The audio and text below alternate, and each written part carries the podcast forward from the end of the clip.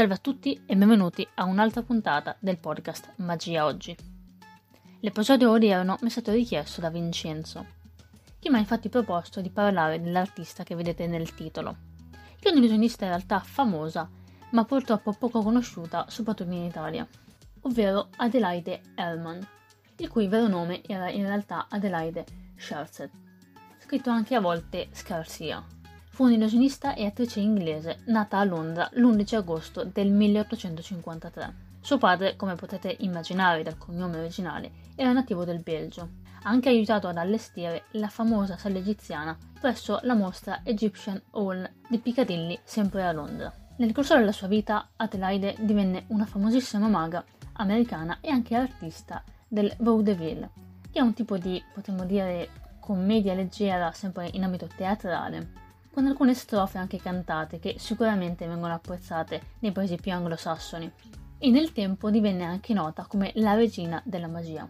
Il cognome Hellman comunque vi sarà forse già arrivato all'orecchio, vi sarà familiare in qualche modo. Infatti Adelaide sposò il più famoso Alexander Hellman, che era un altro illusionista.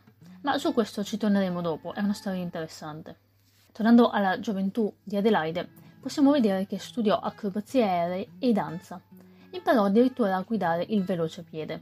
Tranquilli, nemmeno io sapevo cosa fosse. Ho fatto una piccola ricerca ed è venuto fuori che non è altro che un tipo particolare di bicicletta, molto famoso nel XIX secolo, appunto quando venne creata.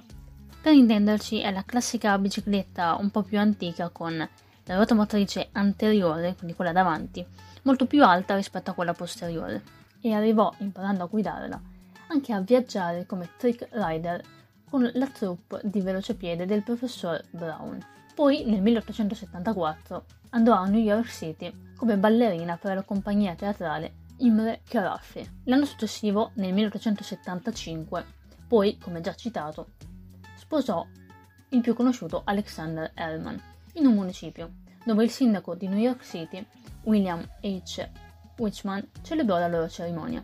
Da allora Adelaide iniziò la sua carriera magica come assistente del marito. I due intrattennero il pubblico con un'ampia varietà di effetti magici, tra cui effetti di escapologia e anche il famoso effetto della cattura del proiettile. Adelaide era una parte fondamentale di molte illusioni portate in scena, esibendosi spesso come una dormiente levitante, oppure addirittura una palla di cannone umano, una ciclista che portava una ragazza sulle spalle e una ballerina che vorticava spettralmente nella seta rossa come una colonna di fuoco.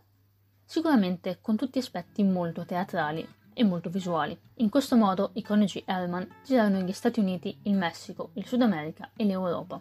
Finirono anche sul giornale perché nel 1888 i due organizzarono uno spettacolo in cui arrivarono a smascherare la medium allora famosa Anne Delia Dis Debar di fronte a molti giornalisti. Dimostrarono infatti che non avesse nessuna abilità particolare, ma che usasse semplicemente degli espedienti per però ingannare il pubblico e chi appunto credeva nelle sue abilità. Purtroppo nel 1896 il marito di Adelaide, Alexander, morì, ma la donna decise di continuare ad esibirsi in ambito magico. Inizialmente lavorò sempre come spalla, anche se di grande presenza, con il nipote di suo marito, Leon Hellman. Ma dopo uno scontro di personalità si separarono dopo tre stagioni di spettacolo insieme. In seguito Adelaide divenne molto conosciuta come un'illusionista a pieno titolo anche in solitaria, ed è proprio in questo periodo che venne soprannominata come The Queen of Magic. Rimase in tournée per oltre 25 anni e si esibì a livello internazionale. Nel 1903 fece il suo debutto a Broadway, al Circle Theatre.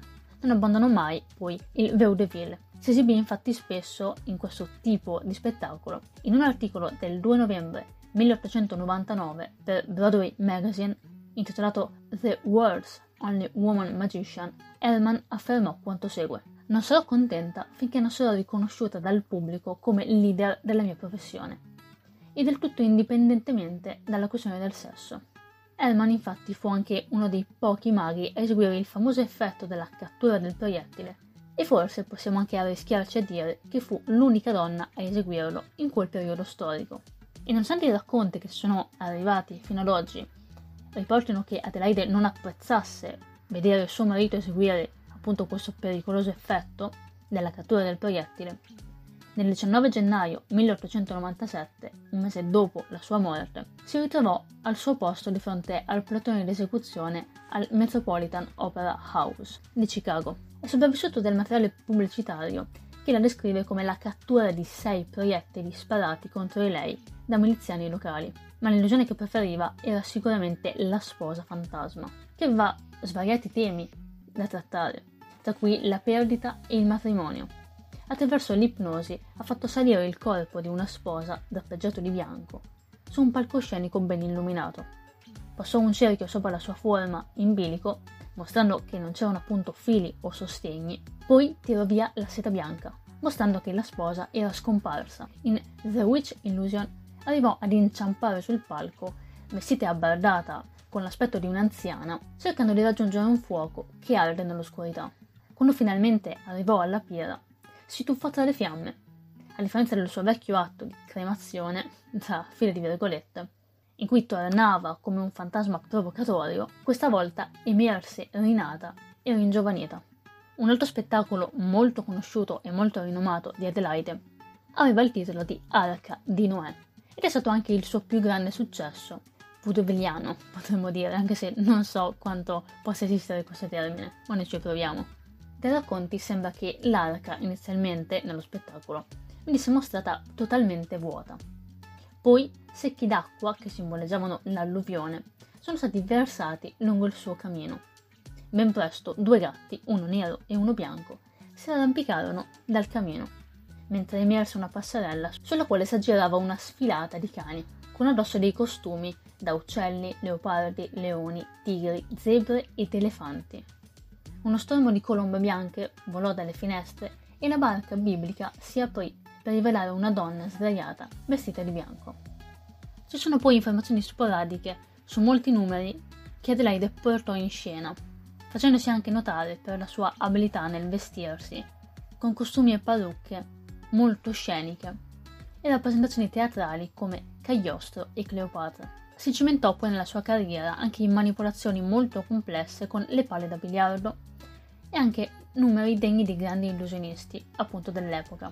Uno dei più famosi che è arrivato anche fino ad oggi è un particolare numero di decapitazione per mezzo di una spada. La testa, appoggiata su un piedistallo, cominciava a parlare, fino a quando veniva restituita al corpo. Il numero finiva con la sparizione della donna. Herman continuò ad esibirsi fino ai 70 anni, nel 1926, quando purtroppo ci fu un incendio in un magazzino teatrale sulla 46esima strada ovest a Manhattan, che distrusse i suoi oggetti da scena e uccise la maggior parte degli animali usati appunto nell'illusione dell'arca di Noè.